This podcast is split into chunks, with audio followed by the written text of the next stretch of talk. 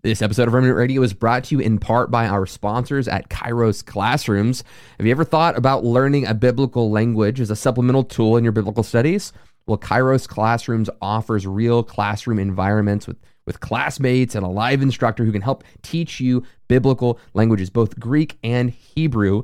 You need to check out Kairos Classrooms today. Uh, the price for a single semester is crazy affordable for anyone, so check out the links in the description and use promo code REMNANT to get 10% off Kairos Classrooms. Check out Kairos Classrooms today.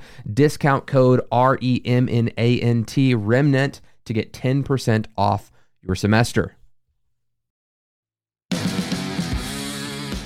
You are watching The Remnant Radio, a crowd funded show where we interview pastors, teachers, historians, and theologians from different churches and denominations. My name is Joshua Lewis, and this is my co host, Michael Rowntree. Together, we want to help you break outside of your theological echo chambers. If you're interested in learning about history, theology, or the gifts of the Spirit, this is the show for you.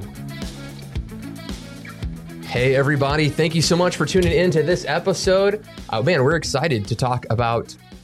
Excited to talk We're, about? we are thrilled to talk about heresy. Yeah, I am thrilled to discuss the false teachers. Um, I, I don't know how to how else to You get that. just a little giddy to beat up on people. no. I Is that what you're saying? Uh, That is not. That is my. It's least actually the opposite. favorite, my least favorite thing to do. it is your least favorite. Um, so let's get a little bit about what what you can expect for this episode, um, and then we'll talk about some of the upcoming stuff we have coming down the pipe. Sure. Uh, man, in this episode, we just really want to talk about um, defending what we love, right? Because uh, I think it's Augustine who talked about uh, the love of God and how if God really loves something, he protects it, right? Um, because God is love, God is justice. Because God is love, he uh, brings right judgment onto things that violate um, his love, that come against his love, that war against his love. Uh, thus, we are uh, talking about the false teachers and false teaching because uh, we love, we care, we care about right doctrine, we care about right practice, and this is not. Uh, by any stretch of the imagination, our goal and attempt to assert our dominance and authority and power over uh, the teachers of the internet, but it's our desire uh, that we would uh, tell you why, why we confront these kinds of things, and why we would encourage you to confront these kinds of things, because I, I do believe it's what the scriptures prescribe us to do. Uh, so, without further ado, uh, Michael, how you doing, man? You looking forward to this? Uh, yeah, I uh, I am looking forward to it. I, I can't say that I'm I'm giddy about it like you, but uh, no, uh, I'm excited about it, and and also just even before we jump into this show, uh, excited about some of the shows that we have uh, coming up. We've got uh, uh, reviewing the prophetic statement that came out. That we're super excited that this came out. You were actually working on one of these. yeah. So, uh, yeah, I think I might have turned it up too loud there. Uh, but the uh, the statement that I was working on was a statement on healing, an ecumenical statement on healing, and I wanted to go through the next five, ten years to work on a very comprehensive theological statement on the gifts that could be a, a statement of faith that charismatics and Pentecostals could agree with. Um, but uh, in my process of doing that, they came out with a prophetic statement that was much shorter than what I anticipated. Uh, but man, it's it's uh, it's got some some serious pros and cons. I really like a lot of it. I'm really encouraged uh, that But don't lot of tell the too influential much. people are- don't are tell working too it. much because we're going to talk about it right. tomorrow with Miller, and then we got another episode next week Yeah. with Michael Miller, and uh, this is going to be a powerful one. It's going to be both sad and informative. He's going to tell his story about the, that title of of the episode is being fired from a NAR church. yeah Uh, first time that he has told this story publicly, uh, but he feels he needs to uh, in order to potentially save some people who are in a similar circumstance. Um, so uh, he's going to share a, a story. It's got a, a lot of pain, but it's it's going to be powerful. Uh, as you can see there, we've got Shepherd of Hermas coming up. Uh, conversation about that. Solomon's thoughts on sex. Jonathan Edwards uh, and Doug Wilson is next week, Monday or Tuesday. Josh, uh, Doug Wilson's actually a couple weeks away. a couple weeks but, away. But that's a thumbnail that's coming up for an upcoming show. Yeah, there you go. So lots of awesome upcoming shows. Uh, And you can see probably nearly, I don't know, 15 shows maybe yeah, in the YouTube. You just go through, like we've got months filled out of of content coming down the pipe. I'm talking to NT Wright right now, trying to get him to come on and talk about the gifts of the Spirit. Uh, we've got Sean McDowell coming on. We've got the the the 10 minute Bible hour guy coming on. We got tons of really cool stuff. So make sure you hit that subscribe button so you get dinged. That's right. We just saw somebody was on Instagram. I- I they said that they have been watching eight hours straight of Remnant Radio. they Does watched they watched the uh what was it? The marathon. Oh, the marathon. Yeah, Okay. they're watching literally watching the Yeah. hour marathon. Yeah. Well, we better jump in, and um, and so as we're talking about false teaching, false teachers, one of the questions we, we want to talk about what is heresy, what is orthodoxy, how has the church historically judged these things. We want to talk about our approach when we will use a name, when we won't use a name, um, and just like a little bit of a, of a review of how Remnant Radio is operated. Uh, we have had times when we have called out false teachers and specific false teachings. Uh, we we did the courts of we did several episodes on the courts of heaven with Robert Henderson, uh, several episodes, and you just heard me allude to it uh, with Michael Miller coming up next week. But the New Apostolic Reformation, commonly called the NAR, uh, we feel that's dangerous and needs to be warned about. Uh, when healers go too far, we did the eight-hour prophetic marathon. Um, This one's not necessarily the same quality of we're not saying this is that one with the women in ministry conversation, the next one on your list. oh yeah, That one's jumping not- ahead. That Yeah, one's not like when we categorize teaching, we're not saying this is heresy, but if, if you're going to take my honest opinion, like that has some dangerous implications. Um, talking about the way that that fleshes out. And some people that are listening that are on the egalitarian side, just so you know, very much brothers and sisters in Christ. We've had you on the show. Craig Keener's been represented. Um, we had uh, the, the pastor from Storehouse Church. Um, why is her name escaping me, uh, Michael? Storehouse, Uh, Tracy, Eckert. Yeah. Yeah. Tracy's been on the show. We had uh, we've had multiple women on the show talking about women in ministry. Would would wholeheartedly embrace them as brothers and sisters in Christ, completely saved. But I do believe that there is a cultural push right now uh, for the the the viewing of male and female as equal um, in flattening their design. Where I do believe there's Well- something unique about masculinity and something unique yeah and when you say you have a problem with equality you're not saying equality of essence. No. male and female created in the image of god and therefore equal value and worth before god equal capability of displaying uh, the the beauty and magnificence of god and his glory. Um, but the point that you're I, I think you're trying to make is male and female are different. They are unique and in being unique they have specific god like when god created adam he goes not good. Because it wasn't good for man to be alone. He had to create woman and when they were together and complemented one another in their in their creation he said good.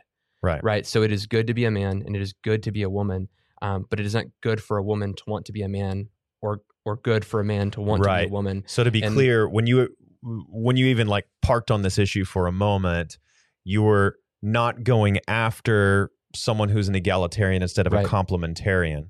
That is somebody who believes women can have certain roles in the church or, uh, you know, marriage roles or whatever. We are both complementarian. Yep. We do believe in a difference of roles in, in the home and in the church, but we would never call an egalitarian a heretic. Right. On the other hand, if somebody is saying uh, it's okay for a man to be uh, want to be a woman or a woman to want to be a man, and then to actually go down that road and pursue that, uh, we would put that in the different category. heretical category. Yeah, and that's and that's why we bring that up in this discussion is saying that we are going to have categories of thought that we have confronted and that we've talked about from our position, and saying, um, and all Christians should have categories. They should have a category of disagree, Yeah. error, erroneous error, heresy. Right? Like Yeah. we should we should have these This is- categories. of this is thought. m- maybe the most important thing to talk about on an episode like this That's right. because this is where we get our pet doctrine and and we say anyone who believes in a pre-tribulation rapture is a heretic because that was invented in 1830 and somebody else comes around and says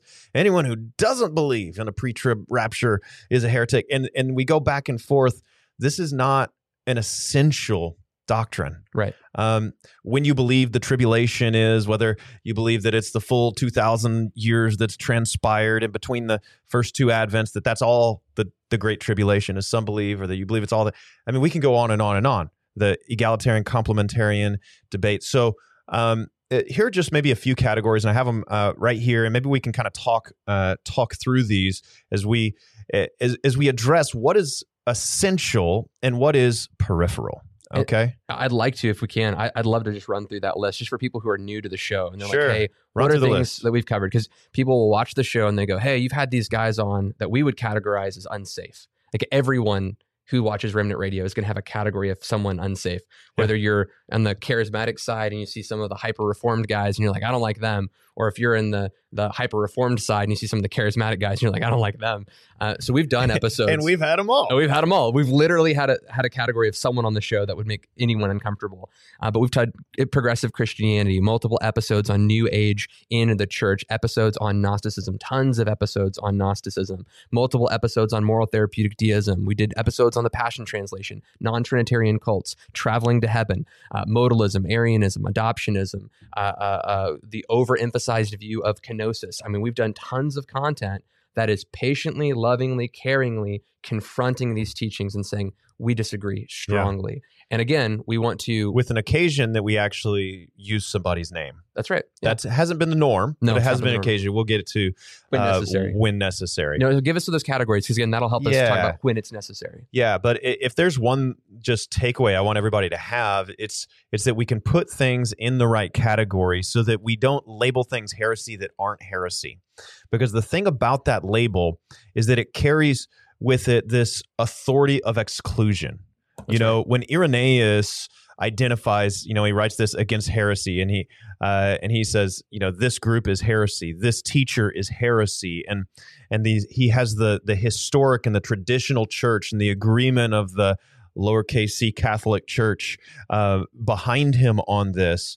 When he and they label this as heresy, it excludes them from the brotherhood. It excludes them from the family of God. So if we start throwing around the label heresy over doctrines we just don't like, what we're doing is we're assuming a level of authority that we don't have. Now, it's one thing if you just kind of, uh, you know, have an opinion and you're like, "Hey, you know, I, I think this is dangerous. I, I think this might even be heretical or whatever. But like, we just need to know this is a powerful word we don't throw around. And when the church used it historically, they used it as part of their authority for safeguarding the doctrine of the church and the practice of the church and excluding those certain ones to say what what you are saying is orthodox what you are saying is okay behavior or doctrine uh, that's actually not. You're on the outside. And so we just need to be careful with that. So here's the categories. Um, that i have written down here okay? Number one what are the absolutes that define core beliefs of the christian faith? Number two what are convictions that even though if they're not core beliefs may have some significant impact on the health and effectiveness of the church? Number three opinions less clear issues that are generally not worth dividing over. And then four questions that are currently unsettled issues. So summarize one more time. Absolutes convictions opinions questions Mhm. okay so absolutes and josh feel free to interrupt me at any time Sure. absolutes the trinity justification by faith christ is returning bodily I would just say Nicene Creed, uh, Hebrews chapter six, Protestant solas. Mm-hmm. You know, uh, the, the regeneration by grace through faith alone. What makes me Protestant is I hold to the solas, right? Mhm. Sola Deo Gloria, Sola Deo Christa, uh, Sola Christus, Sola Deo Gloria, Sola Fide, uh, Sola Scriptura, um, uh, Sola Gratia, like the five graces that it's only by God alone, grace alone. This is what I believe about the regenerated, the regenerated work um, by grace through faith alone in Christ alone, as is said in the Scriptures. Mhm. The Nicene Creed, which gives us the, the historic formulation of the Christian faith, and Right. I would I would add into that Hebrews six, which basically um, is the Nicene Creed: faith and repentance, laying on of hands, ceremonial washing, resurrection of the dead, baptism Mhm. absolutely or eternal judgment is the one I missed. Right. So, the, so these Oddly would enough be for the subject. these would be absolutes, but we would also say that this uh, to to pause even here a little bit longer. Um, if somebody if somebody comes in and they say, "Okay, I- I believe in the Trinity, I believe in justification by faith, I believe Yep. in the five solas and everything that you just said, and I think it's okay to fornicate." Heresy. Uh, yeah, Yeah. absolutely. Yeah. So even though it's not in one of those creeds, one of the points that we do need to understand is that it is not just doctrine that puts us into the heresy category. Yeah. It is also practice. And I- should be careful too, even in saying sola scriptura, because again, some people can take that and say, you know, um, I have a different uh, definition of that and the way that parses out on inerrancy or an infallibility, or I want to call it this or rather than that. I'm not willing to shut that door on someone Mhm. um, because they have a different view of scripture that it's still God's word, but they're confused about this or that subject of God's word. Um, and so, so I want to make sure that people understand that when they hear, we're talking about character issues, talking about sin, we're talking about doctrine. Those are important. We're talking about false Mhm. teachers. You're gonna you want to quote the, the second Peter thing before you? Yeah, I thought You so. That- just because I. I think it, in the category of absolutes, I think we Yeah. have to talk doctrine, but I think we also have to talk practice. That's right. And um, Second Peter two, great chapter to read on this. Uh, he starts out by saying, "Beware of false the false prophets and false teachers," and spends a whole chapter talking about what they do. Uh, they believe bad things, but they also do bad things. And um, here's a few of them. So uh, they're they're blaspheming. They count it as pleasure to revel in the daytime. Their blots and blemishes, reveling in their deceptions. So there's their teachings. While they also feast with you, they have eyes full of adultery. So sexual sin, insatiable for sin. He says they entice unsteady souls. So they're bringing others in to their sinful lifestyle. They have hearts trained in greed. So there's money issues, accursed children, forsaking the right way. They have gone astray, uh, et cetera, et cetera. But the point is, um, so they're they're false teachers. They're teaching bad doctrines. They're Yeah. teaching bad practices. And in the New Testament, those those go together. And so, um, and, and when Jesus is giving the test for a false prophet, he's he he gives us the character test. Yeah. Look at the fruit that they're producing. And so, um, so when we talk about absolutes, we want to go to the creeds. We want to go to the what does the church historically believed, not uh, not what did Richard Rohr tell me that you know we Right, need to right, right. believe. What it not what does Rob Bell tell me is the new thing. That's why this progressive Christianity thing is is such a problem uh, because we have. Uh, you know, we have Hebrews chapter one saying, "Hey, we had all these prophets, but now we have this clear revelation in the Son."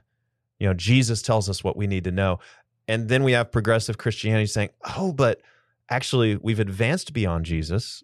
They don't say it like this, but this is actually what they're saying beneath Mhm. what they're saying. We've advanced beyond Jesus, and and now uh, we have a new sexual ethic. And you know, Jesus, he was a product of his culture or whatever. You know, and it's just no, no, no. Jesus gets the final word, not you. That's right. And we, we want to, I hope that we get to display that. Like, I hope people watch the show. I hope they watch this show and they're like, you know, Remnant Radio is known for interviewing everyone, Mhm. right? We actually want to fight for the biblical standard of the bond of peace, like striving for that. We want to learn. We're not, we're not assuming we've got all the right answers and that we're judging everyone and everyone who disagrees with us on any mi- minor issue is some kind of heretic, right? We, we, we want to really strive for that, but we don't want a desire for an ecumenical union or unity um, to be a facade uh, and, and al- allow that to be a, an excuse not to stand for truth. Absolutely. Right. So so when people watch the show and they're like, hey, just get back to that other stuff. No, go back and, and talk about all the all the good teachings that we all can agree on or agree to disagree on. But then it's like, no, because if we don't clearly articulate this is bad and dangerous and will hurt you, Yeah. right? Like it's it's going to affect you and your family and your children's children if we let this one slide. The Passion Translation will turn into a horrible mess where every charismatic leader starts releasing their version of the Bible, uh, and then we've got thirteen different cults on our Literally hands. happening. It's literally happening right now. Progressive Christianity is literally indoctrinating an entire generation of people to say that the moral ethics of the Christian faith are irrelevant. The foundations of the Scripture as our authority are irrelevant. That Jesus probably didn't actually die and raise from the dead, and probably wasn't born of a virgin. It's a but there's some beautiful good moral teachings in there Yeah. like what we're talking about right now if we don't address these things head on and say false teaching is what it is and it's dangerous and it will hurt people the uh, like again we love the charismatic movement. This is why we do episodes on the courts of heaven. We love the charismatic movement and that's why we do episodes on on Kat Kerr eating jello kingdoms right like we love and the nar. the charismatic movement. And that's why we confront Todd Bentley and his sexual immorality. And, and, and, and it's the reason that we're, we're talking about this today is because real love confronts sin. Absolutely. Real love isn't willing to say, let's unify, and that be a, Right. a, smoke screen for just allowing things to continue as they but are. But but what we're talking about is what we try to do as a show. So you know, it's it's like we displease everyone on some level because That's it's right. like uh, you know, your your tent's too broad. You're you're having too many different kinds of people. I can't believe you would have that heretic on the show.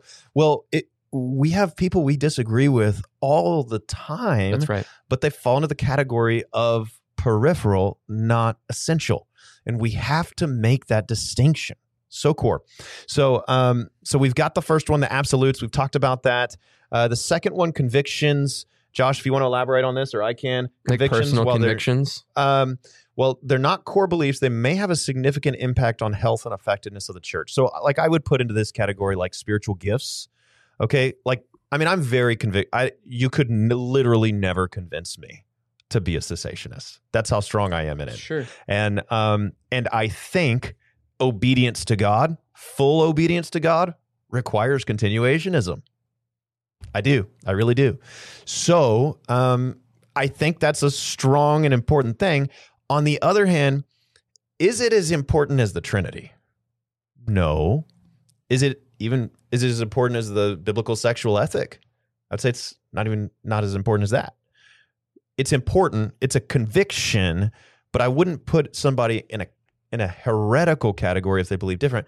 And, and especially, I mean, I mean, not just a but you know, we had Dr. Schreiner on the show. And what we one of the things that we found was that a lot of it was in the semantics. Yeah. You know, like what we call prophecy, he calls uh, an impression. You know, and uh, we're just not going to call that heresy. I mean, we welcome him on the show anytime. And so it's important to me. I believe it's important to God. It's not heresy. So, So, but but even with that, like every person is going to place these in different categories, mhm. right? So like we're defining these. Okay, here here are four categories. We're going to upload the study guide in the show description. Uh, that'll be uploaded directly after the show is uploaded in the show description. Dawson put together a study guide. You can read these. They're very helpful categories, uh, but they'll help you place these doctrines into your own categories. Each person is going to say, okay, now essential orthodox a lot of these are going to begin to bleed over and we're not going to really tell right? Because again you, like with with me I the egalitarian complementarian is not an essential doctrine Mhm. right? Um you might place it in a conviction right? Because again like give the gifts i don't believe you're going to grow into the fullness that god has for you the perfect plan i think there's a joy and a peace and a glorification of god that is present in this that's not in that Right. um, and I would rather you have the gifts. I would rather you have a complementarian run church. I'd rather you have, um, you know, communion given every week, right? But it's not necessarily. I wouldn't even put communion every week into that category. Mhm. Um, mm, so, so yeah, each person is going to label these a little there's bit different. There's a little wiggle room on on which category things fall into. That's right. Um, when it comes to the absolutes, I don't think you know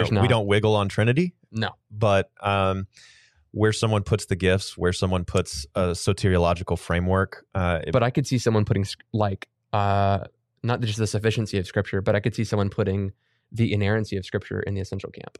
I could. though I don't, because I believe that you can believe that Jesus Christ is rose from the dead, repent of your sin, and still think the Canaanite, you know, massacre is, you know, a teaching that's false and wrong, and you'd be very wrong, right? Like you'd be you'd be very you, wrong. you to believe erase- in inerrancy. Yeah, I believe in inerrancy. I'd Yeah. fight for it. I fight for it very strongly. If someone wanted just to erase that and pretend like it didn't happen, or like, you know, oh, you know, they, they were trying to write about God to the best of their ability. They didn't know better. Like, like I would fight that. Um, but I still think that person could be saved, right? Right. But I could see also how someone would tie the authority of Scripture into an essential category. So again, for Yeah. me, I can see how still people would place some of those things. Well, in yeah, e- even inerrancy versus authority of Scripture. So inerrancy, if so, it, if somebody was to say, "Well, you know, the Scripture is my authority. Whatever it says, I do. I must do. It is God speaking to me. It's not just say like Pete Enns will say, like, well, this is what God's kids were saying about God, and they Uh-huh. got some of it wrong. Yeah. You know, like to me, I actually call that heresy. No, and that, that Like- would the Nicene Creed would say that Right. because uh, the prophet, the Spirit has spoken through the prophets, like talking Mhm. about the Scriptures. Right. Um, so I would I would agree with right so um so if they're saying well that's just what god's kids said and there wasn't a real exodus and there wasn't a real um you know taking over the promised land or any of that stuff uh it, you know i would say uh, i would call that heresy because i would say that completely disagrees with everything church history has believed Yeah. that's new Agreed. okay i mean not new as in the heresy never was come up with Right. but but new as in the historic church never embraced it um However, if somebody was to say something like, you know, I, I, I think, you know, some of the data figures in the Bible, you know, maybe don't Maybe match. Psalms. And, uh, you know, the true doctrine of inerrancy says that in the original autographs that it was without error. Right, and right. so uh, we don't actually have any of the original autographs. Now we do know that we we have it down to like ninety nine point nine percent accuracy, and and we have some give and take and some problems awaiting discovered solutions and that kind of thing. I just wouldn't get into like the 0.1 percent calling somebody a heretic. Right. But if they were saying the scripture is not my authority for life, I would say that's heretic. Agreed. You agree? Yeah. Okay. Absolutely. Cool. So, um, but so we move from absolutes to convictions. I, I put spiritual gifts in that category. Third one, opinions, issues that are less clear and generally not worth dividing over. Would you Eschatology. eschatology? Well, Would you, you we, divide over it? for sure. I'm going to put amillennialism as uh, absolute. I'm just kidding.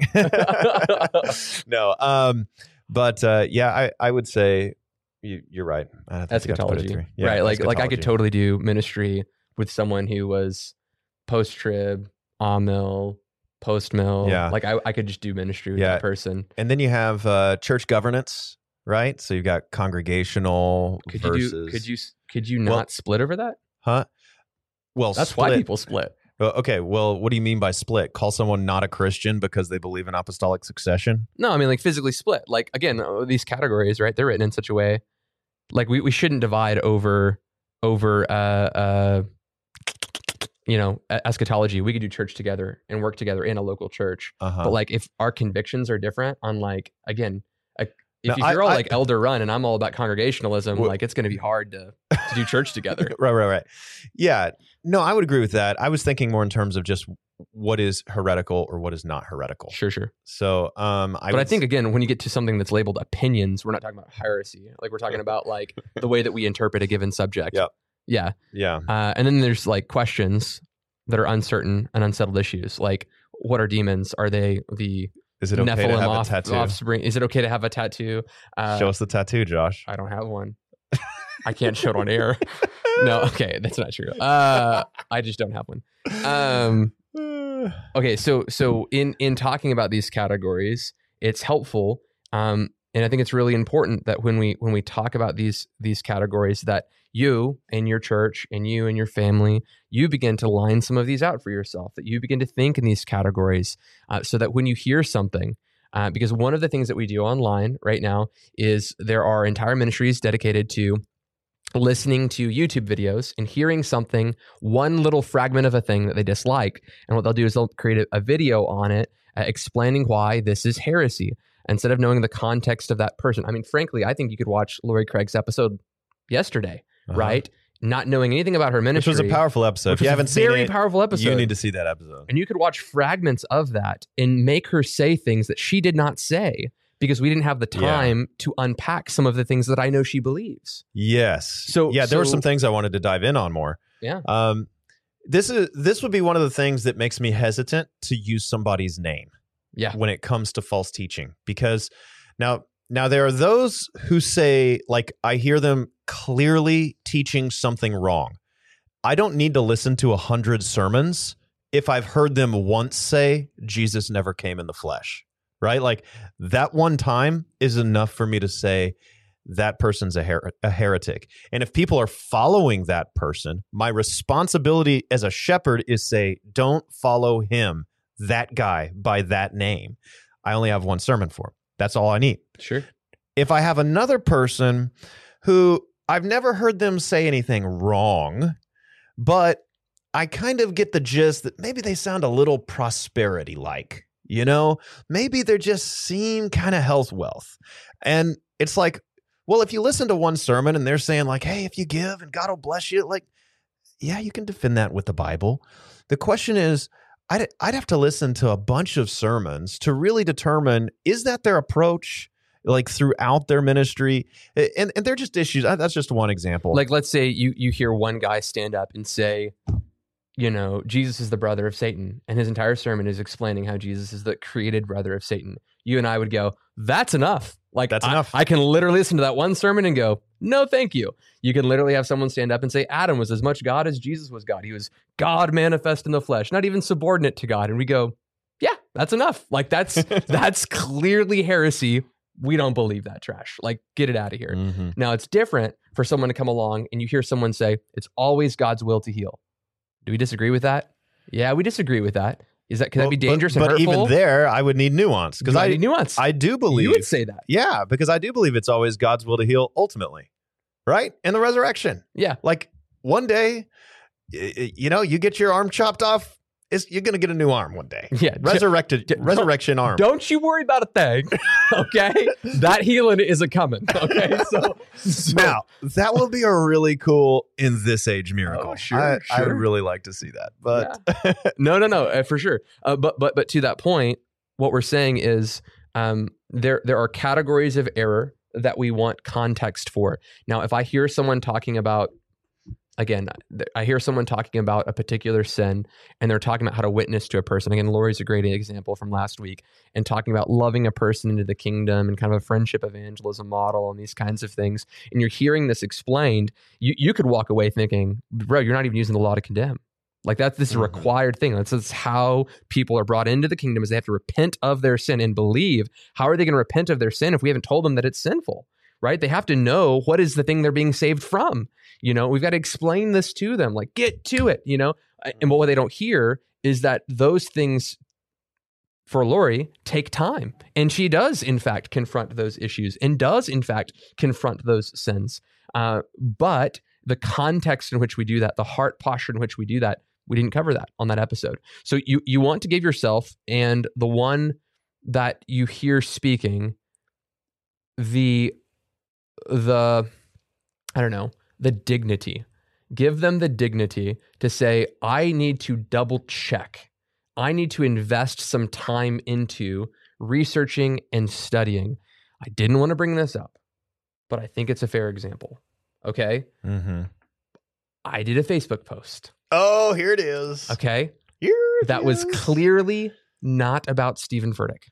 Okay? It wasn't. Except that it had a photo of Stephen Furtick. Because I think pastors want to be him, and so they wear skinny Okay, jeans to be Stephen him. The Furtick- point. has some legit quads. Okay, so here's he's got that some, was the point. he's he got was, some quads, he was the image in which I think people want to be, right? He- like it was a compliment. Okay, but here's the thing. Here's the thing. Okay, and everyone isn't. Okay, some Everyone all people don't have the context. It was They don't.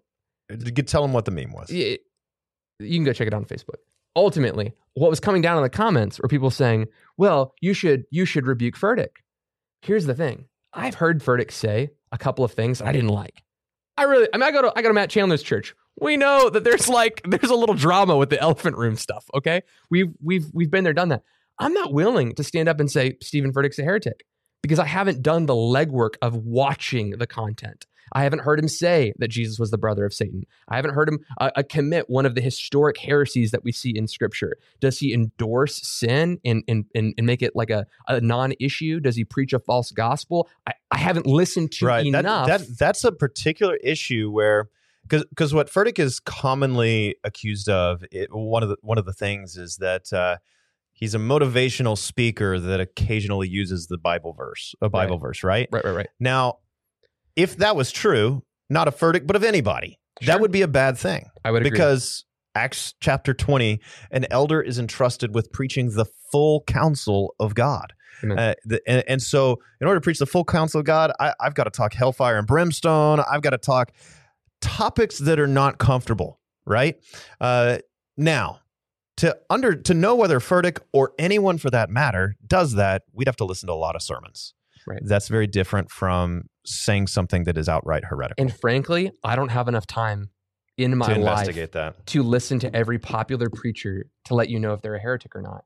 What I do have enough time to do is realize that when the people that God has entrusted us to speak into their life to whatever capacity, like I'm not Remnant Radio's pastor, like that doesn't exist. Like you have a local church pastor, but when the people that I'm trying to care for, I'm trying to uh, teach to whatever capacity we can, I'm trying to inspire with some of the guests that we have on the show, when they reach out to us and they say, Hey, I've been listening to this guy what do you think of him? Like, Mhm. this seems dangerous. I go, Yeah. man, there's some bleed over, there's some crossover.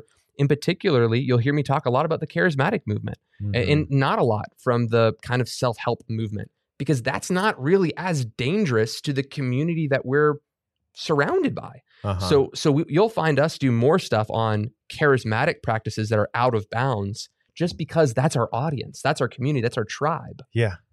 Yeah, absolutely. And and one of the things that as we were talking about nuance earlier and the need to be able to like listen to a fuller breadth of someone's teachings. Um and, and I remember when we had Todd White, I mean, we've we've not caught any more flack than what we caught for the Todd White interview. I mean, that was that was the one, right? Right. And um we had him on and and the kind of the biggest thing was the kenosis deal. Did Jesus stop being God when he came to this earth? Now, orthodoxy is no. Jesus has always been God. He set aside his d- divine privileges and, uh, when he came to this earth, but he didn't cease actually being God That's right. right? So, um, so we have these clips, and people will put these all over the internet. And Todd White saying, you know, Jesus didn't come as God; he came as man. Now, you just take that segment, and that sounds heretical. It sounds like he is uh, he's saying that Jesus stopped being God. Um, but then you were listening one time to one of Todd's sermons, and you heard him say, Jesus never stopped being God. He was always God, but he came as a man, never stopping being God. And you're like, I, I think he might mean something different. And so that's why oh, we had him on. oh, yeah, yeah, yeah. So what I, what I, I heard him say, he jumped on and he was like, "Yeah, man, Jesus never stopped being God." And I was like, "Huh?" And then he goes, and then he laid aside his divinity. And I go, "Huh?" Like like he must mean divinity means something different. Like he he is must- not using.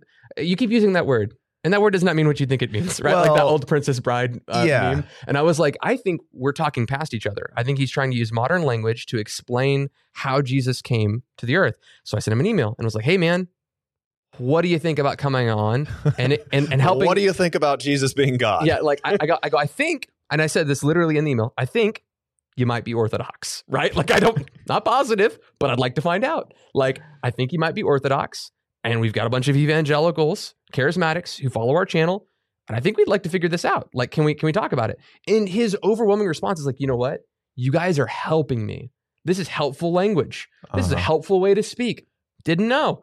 It's like, great. Now, now, anyway, that's that. So, but the point is that w- our goal is not to jump on everybody who it's like um, maybe they misspoke, even if they misspoke on an important matter. We we want to we we just want to be careful about being overly uh, over the top. What's the word, Josh? I don't know. Um, Extreme. well, yeah, whatever. But um, you know, we're not a discernment ministry. Okay, we are, I think, a ministry with discernment. There you go. So, Man, I like that. so that's we're, gonna be we're one of our not a taglines. we're not a ministry that like our goal is to find what's wrong with people. Yeah. Okay. So like you know one one channel has has found what's wrong with you and I and called us blasphemers and and created graphics and like made our faces like all squished and expanded, made us look really ugly. I mean, you got to really try to do that, you know. Sure. I'm just kidding. Just kidding. Okay. So anyway, and called us blasphemers and all this. We're not that. And and we and we as Christians really shouldn't be that. Um you're over there kind of smiling at me. Yeah. No, it's. Yeah, I, I- don't disagree, man. I, I think Okay. I think the the gospel is is a thing that we have to we have to protect. We have to defend. Uh, you know, when we look at the apostolic witness, when we look at Jesus, when we look at the apostles, they were guys who were willing to call out false teaching. You know, when we look at the Bible in the New Testament, of the 27 books of the New Testament, 26 of those books calls out false teaching and false teachers. Like Mhm. that's every single book except Philemon. Yeah. Okay. Every single New Testament book. Which that was like that's a one chapter book that had just a very He just very ran out of paper, man. Yeah, he, he ran There's out of no- papyrus, dude. There's just no way. so hey, we got a question here um, Who's the name from, from? RAR. Just BJ Allen reposted it. So from RAR seventeen, is Oh, there a difference between a false teacher and a heretic? is there a difference between a false teacher and a heretic? Well, at least in, in potential, uh, in that the Bible categorizes a false teacher as someone who has bad doctrine or a person who is doing this for unethical purposes, whether it is for selfish ambition, for financial gain, um, or is going to manipulate people in such a way. So it could be, I mean, heretic by definition is something that is um, contrary to the doctrines of the faith. It's just erroneous teaching, right? Mhm. So, but false teacher in the scriptures and the way the Bible uses it seems to also apply to that as someone who uh, it could be ethically in error as well. Yeah. Well, and also I think maybe um, any any schmo like you could live on a deserted island with you no. say schmuck. I, I was going to say schmo, but whatever. Okay. Uh, you could live on a deserted island and be a heretic, right? Like, Sure. but you're probably not a false teacher if you're by yourself on a deserted island. I think the false te- every false teacher is a heretic, but not every heretic is a false teacher. I like it. You like it? Yeah, because again, like you could have no influence over anyone. You're not teaching anybody. Yeah. But you could you could be outside of orthodoxy. Yeah, I- I'm yeah. down. And, and I think it's also important to say every false teacher is a heretic, uh, because the way the Bible labels false teachers is not people who made a mistake in what they taught in the Bible, right? Because we talk about this when we talked about prophecy. A false prophet is not somebody who's missed a prophecy. Right, right, right. Uh, a false prophet is somebody who leads people astray from the one true God. And we see that like throughout all of the New Testament passages, anytime that you see false teacher, false prophet used, it is never used of a regenerate Christian, ever. Right? It's never used of someone who's been bought by the blood of Jesus. It's used of someone who's trying to lead God's people astray. right. So again, eh, there are authentic, real Christian believers who get it wrong. There are teachers who get in their pulpit and they mispronounce a word or they teach something that is an error and they get down off their pulpit. Maybe you've got a resident, you know, who comes to your church and they preach on a Sunday, Michael. He Mm-hmm. gets up and he preaches a sermon and you pull him down and you're like, "Hey man, just so you know, technically your entire sermon had to do with the chronology of from chapter you know 58 to chapter you know 60 but technically those books aren't written in chronological order. Mm-hmm. so the whole premise of your sermon was erroneous you know? And like he's just a young guy and he's like oh man like that was so dumb. I can't believe i did that. This happened to me in bible school. It wasn't me but a friend of mine. Um anyway so but that wasn't a false teacher. That was someone who got it wrong right? So we Uh-huh. pull that person aside we tr- we teach them more accurately the scriptures right? And then they repent. So this is actually important to talk about. Apollos. Was apollos ever a false teacher? Did the bible ever call apollos a false teacher? Or was Even though he had to be shown more the- accurately the scriptures? Yes. was apollos ignorant? Or was he a false teacher? And then that creates an entirely different set of problems. You do not want to be in a position when you're calling todd white a false teacher when in fact he's just ignorant that's a serious thing you don't want to be calling god's people false when they're just not learned it yet learned it. they done they done learned it It's for real because then me you're I'm wrong. you're you're bearing false witness if you call someone a false teacher who's not a false teacher. yeah You're bearing false witness if you call someone a heretic who's not a heretic. and to be fair like we we are using these words in categories that are not the same so i don't i don't want to run to you. you're lying about me and bearing false witness because again i think some people are using false teacher So you don't want to do what I just I- did. what you just did i don't want to do that and the reason i don't want to do that michael is because again i think some people are You're using the word witness. false teacher in a different way they're just saying anyone who teaches anything that's wrong and they'll say anyone who teaches anything that's wrong is a false teacher oh yeah they could be saved but they we don't have uniform language in the body of Christ, and that's what causes all these False- confusion. false and teacher and false prophet in the Bible are always unbelievers. They are I agree. never believers. I agree with that. Yeah.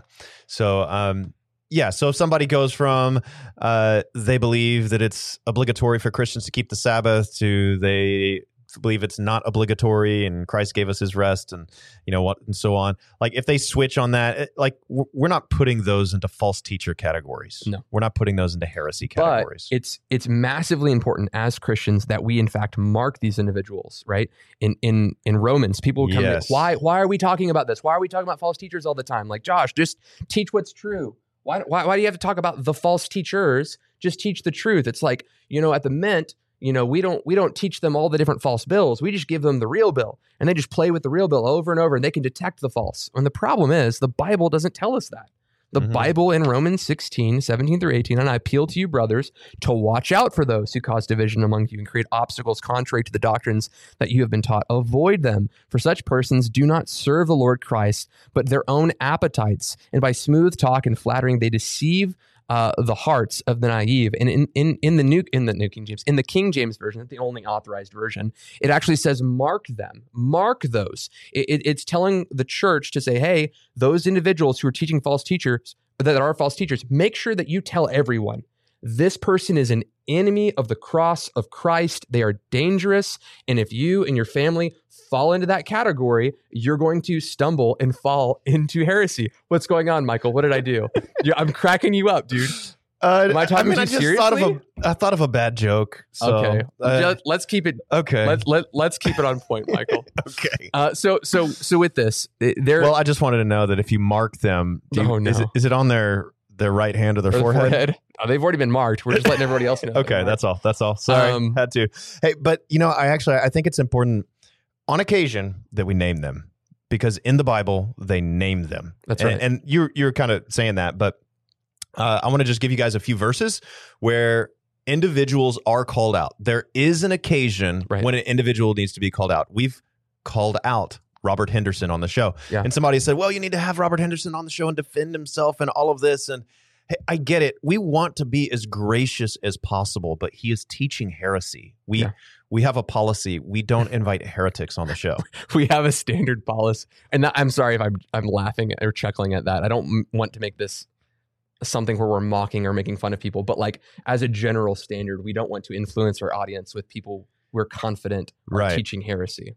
Absolutely. So, uh, 2 Timothy four ten. For Demas hath forsaken me, having loved this present world. So Demas gets called out. 2 Timothy 1.15, You are aware that all who are in Asia turned away from me, among whom are Phygelus and Hermogenes. Uh, 1 Timothy 1, 19 to 20, uh, he calls out Hymenaeus and Alexander uh, for shipwrecking their faith, uh, people's faith, and he hands them over to Satan that they may be taught not to blaspheme. Uh, excommunication is what he means. 2 Timothy 2:17 and their talk will spread like gangrene. If you don't call out false teachers, their teaching actually spreads. And Yep. so he calls them out by name, Hymenaeus. We don't know if it's the same Hymenaeus. I bet it is. And Philetus. So calls them out.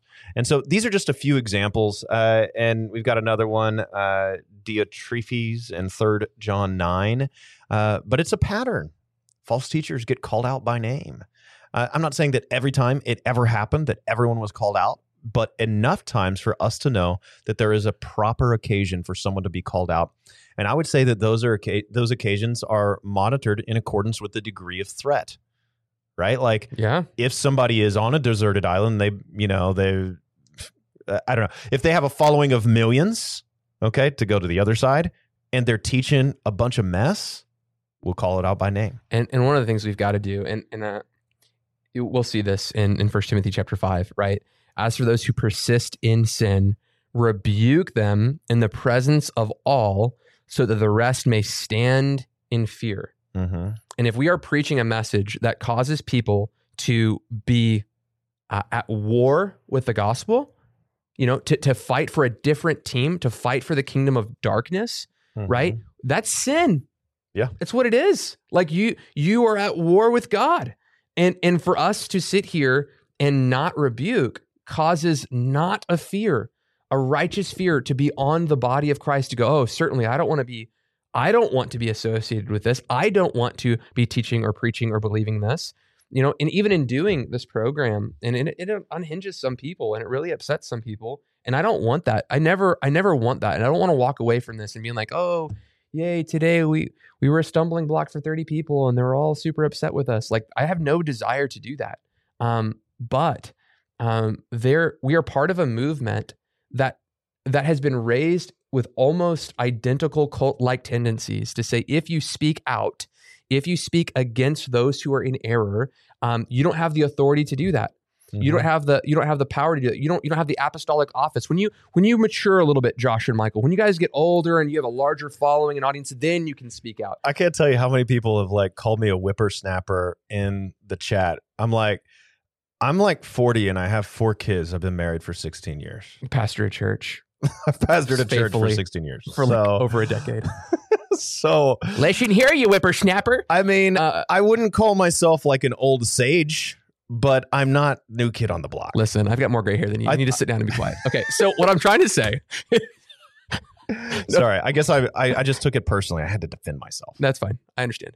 Um, uh, in in the grand scheme of things, you know, when we're when we're talking about um, when we're, when we're talking about this, we need to realize that rebuking people publicly, bringing these things up, is not our again not our goal. Um, to uh, to set ourselves up over people, because even in saying, "Hey, you've done this error," the response is, "You're not an apostle. You don't have a big enough audience. You don't have a big enough following to speak out against this yet." And and my response to that is, "Look, God's word is our authority. Mm-hmm. I am not speaking out against this. God is, and I'm applying it rightly."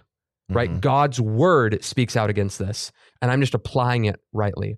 So we want to be sober minded. We don't want to be the guys hunting for a heretic under every rock uh, and every corner. Anyone who who teaches anything that we disagree with that, that they're a heretic. We don't want to use the heresy language to to bring ourselves in superiority over people, but to humbly submit to God's word. And if it looks like a duck and quacks like a duck, and the Bible calls it a duck, we're going to call it a duck. Yeah.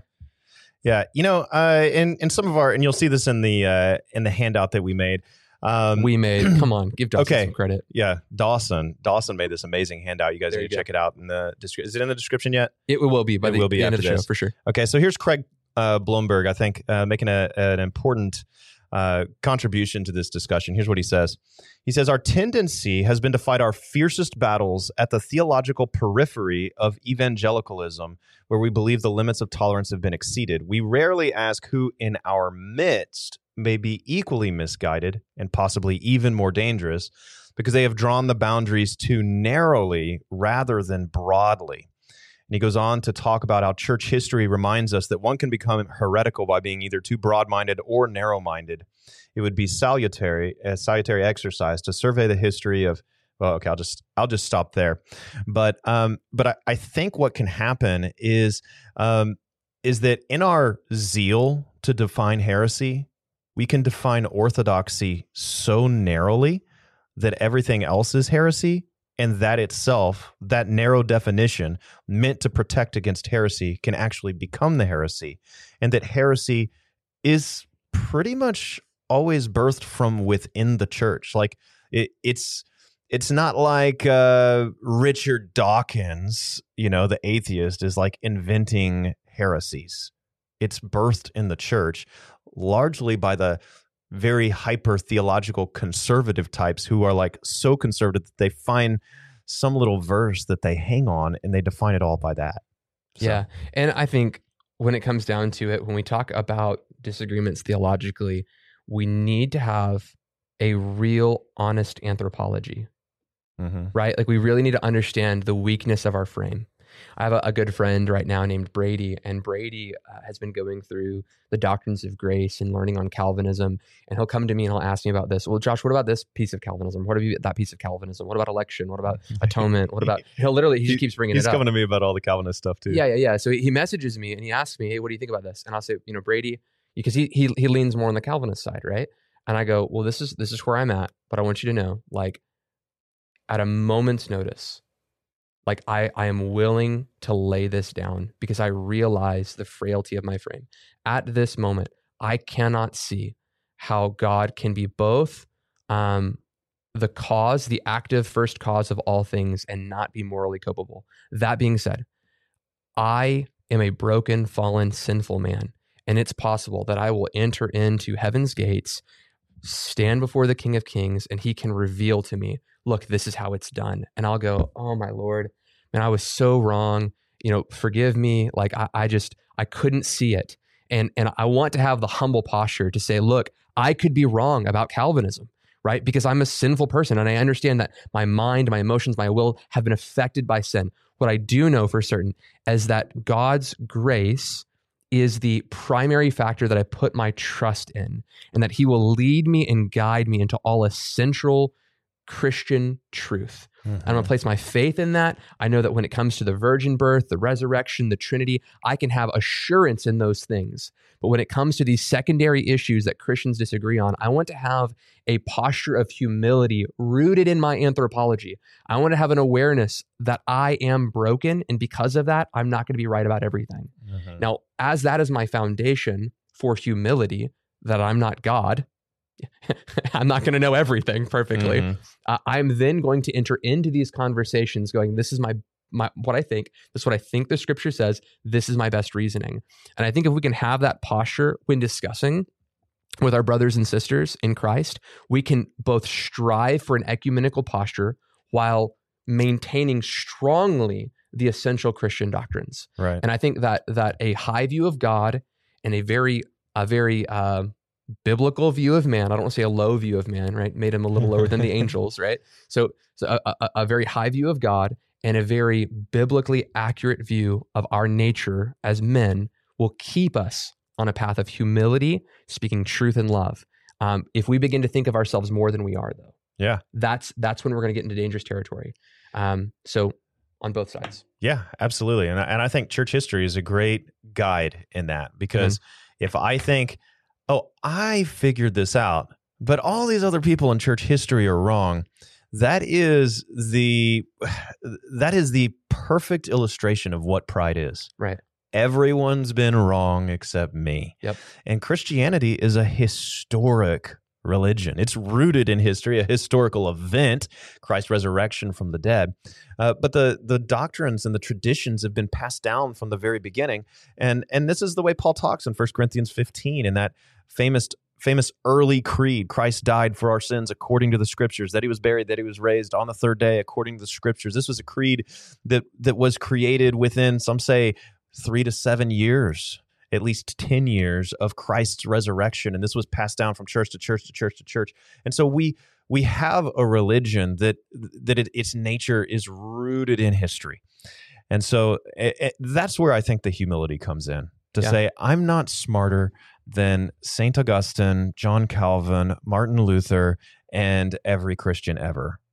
Yeah. And, and in, and in knowing our frame, there's also biblical commands and biblical prescriptions on how to handle these things, right? Uh, Colossians chapter 2, verse 8 tells us that there are going to be deceptive philosophies and deceits that come in according to human traditions, right? The demonic forces that are going to come in and trick God's people, right? In First Timothy uh, chapter 1, verses 3 through 7, he says, I urge you when I was uh, going to Macedonia, remain in Ephesus so that you may charge certain persons not to teach any different doctrine or to devote themselves to myths or endless genealogies which promote speculation rather than stewardship from God uh, that, that is by faith. That our aim and charge is for love that issued from a pure heart and good conscience uh, and a single faith. Certain persons, by swerving from these, have wandered away into vain discussions, desiring to be teachers of the law without understanding either what they are saying or the things about which they make confident assertion. So, so you're hearing both of these passages in Colossians chapter 2, verse 8, and 1 Timothy chapter 3, verse 7. We see that there is going to be false teaching arising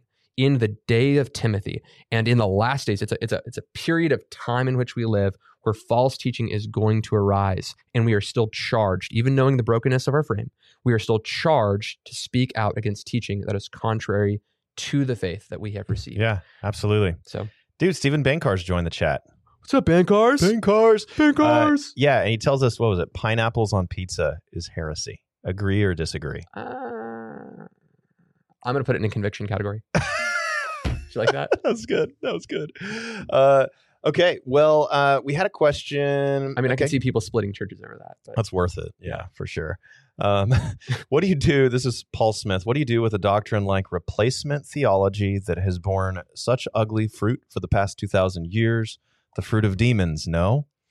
Okay, do you want me to take it or you? Mm, you go ahead. Okay, well, first of all, we have to define what, what he means by replacement uh, theology. I mean, Does he mean? Or or, or just what does it mean yeah okay so uh the and what it really means is that like hey so uh you know you've got the dispensational theology which is kind of like you got god's plan for israel then you got god's plan for church two people of God. two different peoples of god and then um and then it's the what people say replacement theology is is like hey the church replaced Israel. God doesn't have a plan for Israel. He has a plan for the church, or really, the church is the new Israel. So he does have a plan for Israel, but it's just the church is that.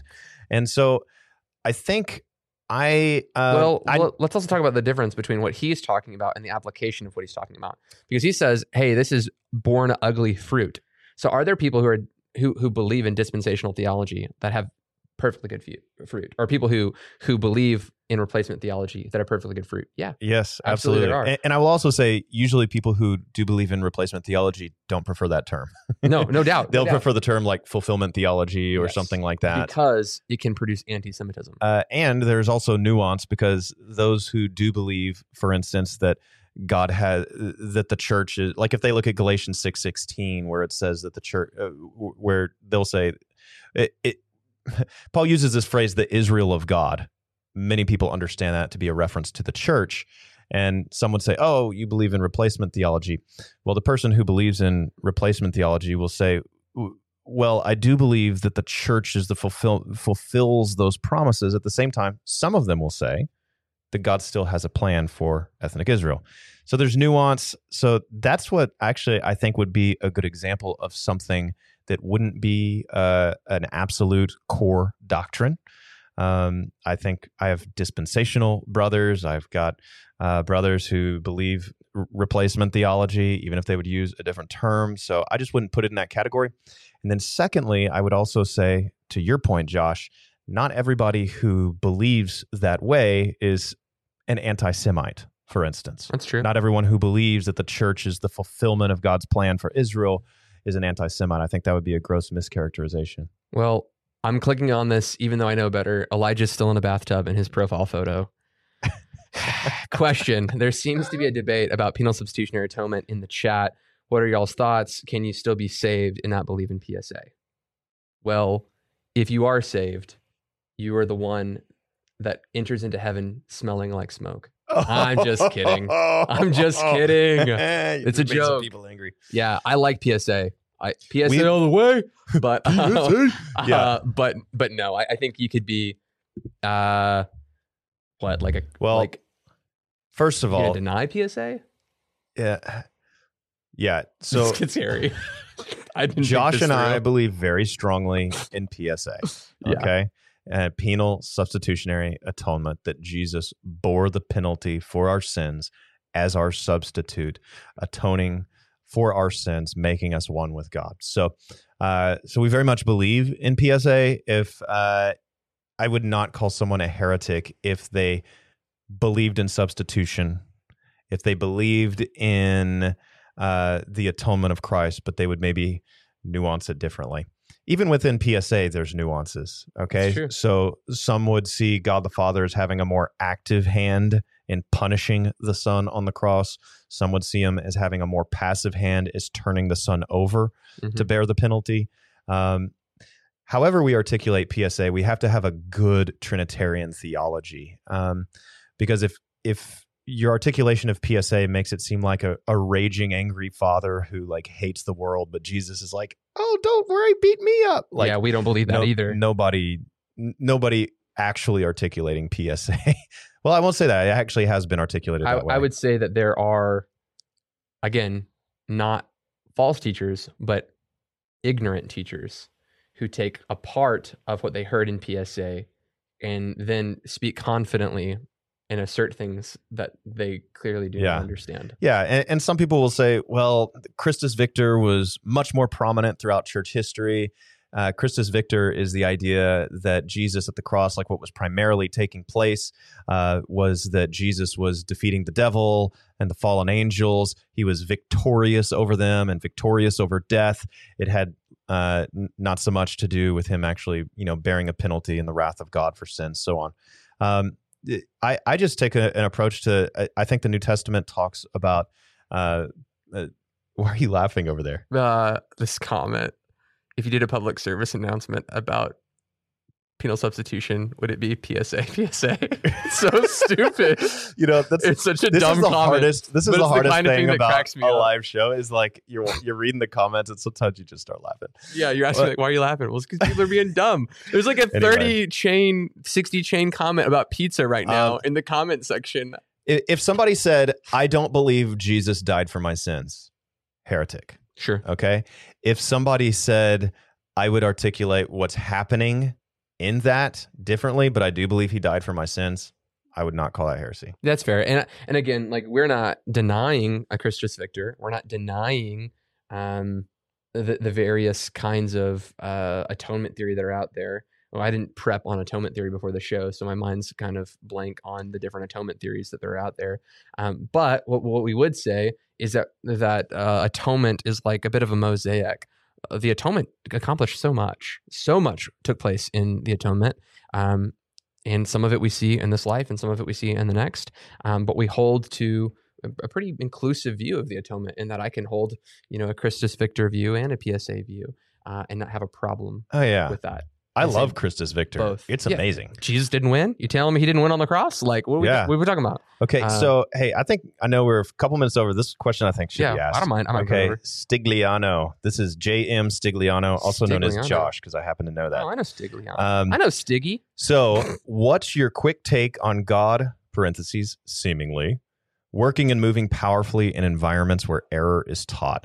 Uh, that's a great question. Ugh, Okay, so first of such all, a hard question well, first of all, I mean, you do have Matthew chapter 7 where people cast out demons and prophesy in his name, Mhm. but God didn't even know them Mm. and they will not enter into eternal life. Okay, so first of all, it's and we know this from Deuteronomy 13 affirms the same t- same thing.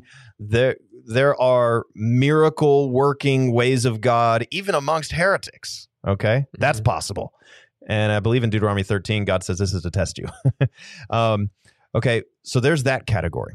Another category I think of is in the Old Testament where where Moses, okay, so one time he's supposed to uh, strike the rock, and then the next time he's supposed to speak to the rock. Well, Moses, you know, got a short fuse, people being a little hangry and, you know, they're acting up. And, you know, so he's supposed to speak to the rock, but he strikes the rock. And guess what happens? Water still comes out. Yeah. So God doesn't like withhold water from the people because Moses jacked up, right? Mhm. Like, so in the same way, like if God's up in heaven waiting for all the pastors and teachers to get everything right, nothing's going to be blessed ever. And I would say that there are times when God just loves the sheep so much, he's going to heal people at a conference by somebody who does some weird stuff. You know, somebody, I mean, some so you have the heretic case. You also have those who are like, they're just off base. Maybe call it a NAR church, right? The NAR is not heresy, usually. right? usually NAR is not usually heresy. according to Doug and Holly Pivec. That's not our opinion. Well, it's not Doug Pivec. You guys know what I'm saying. I can never think of Doug's last name. Doug and Holly. Yeah. Anyway, Our episode. that's their opinion. Yeah. Anyway, it's not heresy, but there is error there. And Yeah. God actually does do miracles there. And I think he just really loves people. Okay, so here's here's a direct question though, um, by Parker. Is, did Parker ask this question? Nope. Okay, well Parker is like, hey, the UPC is heretical in your standards because UPC deny the Trinity, uh, and you have to speak in tongues to be saved. Yet, in my experience, I've seen God move mightily in signs and wonders in the lives of those people. How do you explain that? Uh, and what they have is aberrant, like uh, uh, If they, they yeah, deny the Trinity. And if my they deny the answer, Trinity, yeah, I would put it heresy. in. Yeah, I would put it in the category of the Matthew chapter seven Yep. miracles, the Deuteronomy thirteen miracles.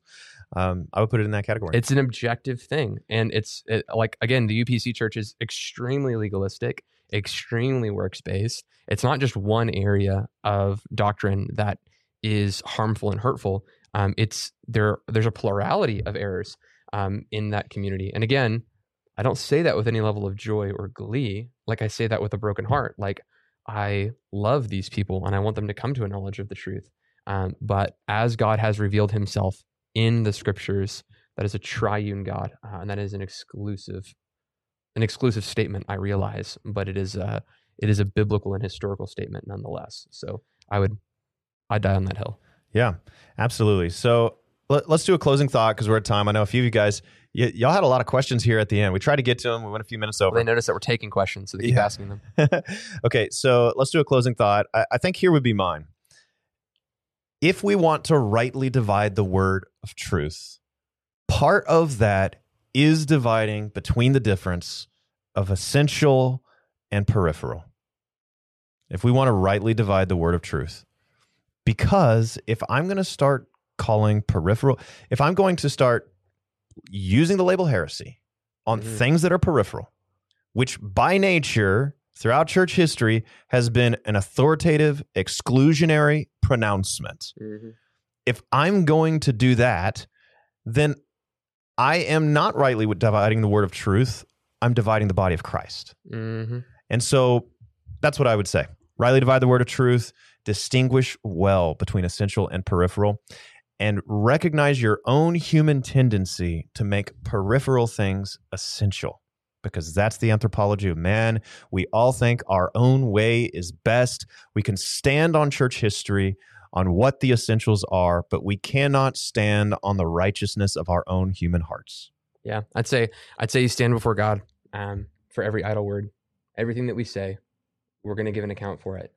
Um, so I would ask that you have a similar posture when we do these shows, in particular when we're calling out people by name, and we know we're about to.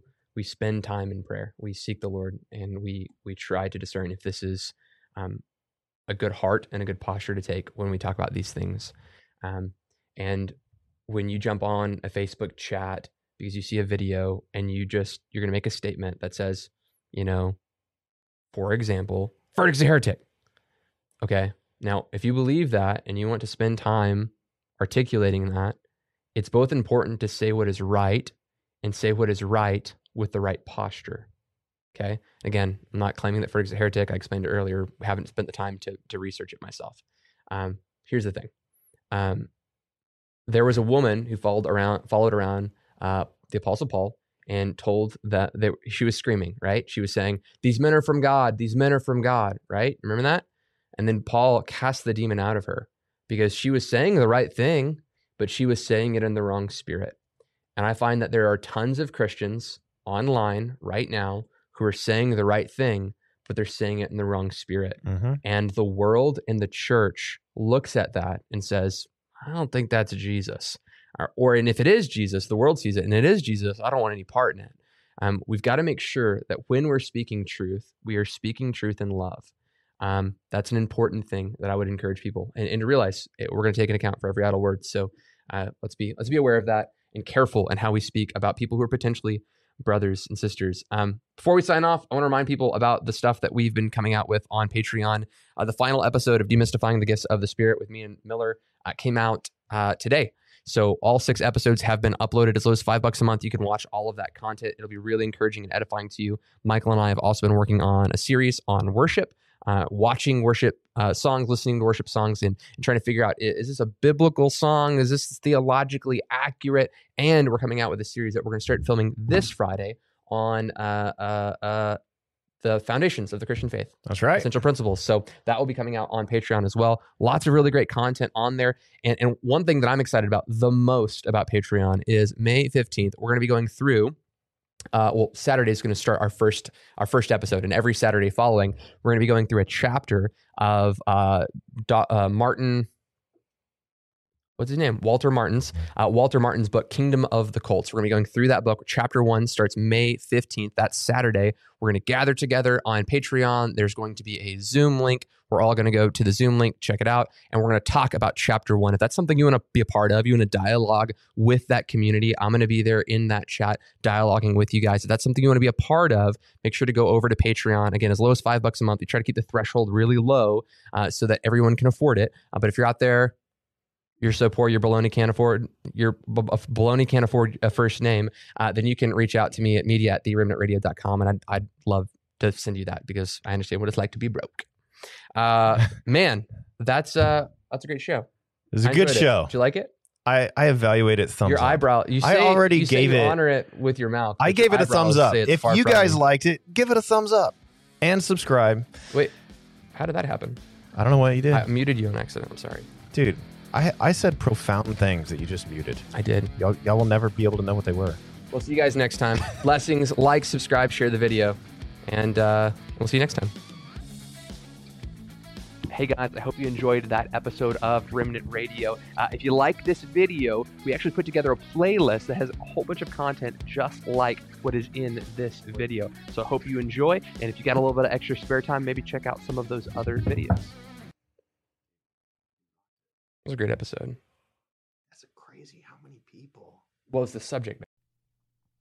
Want to thank Kairos Classrooms for sponsoring this episode of Remnant Radio. And if you're out there, you've ever wondered, hey, I wonder if learning a biblical language would be a supplemental tool for me to help me in my biblical studies. Well, you need to check out Kairos Classrooms. They offer Greek and Hebrew classes that can help teach you and train you. It's a live classroom environment with actual students and actual live teachers, and they help teach you the biblical languages of Greek and Hebrew. And you need to check out Kairos Classrooms today. There's a link in the description, and you can use the promo code REMNANT to get 10% off. These classes are already crazy affordable, but with the promo code REMNANT, R E M N A N T, you'll get 10% off of Kairos Classroom. So check that out today. And thank you so much for Kairos for sponsoring this episode of Remnant Radio.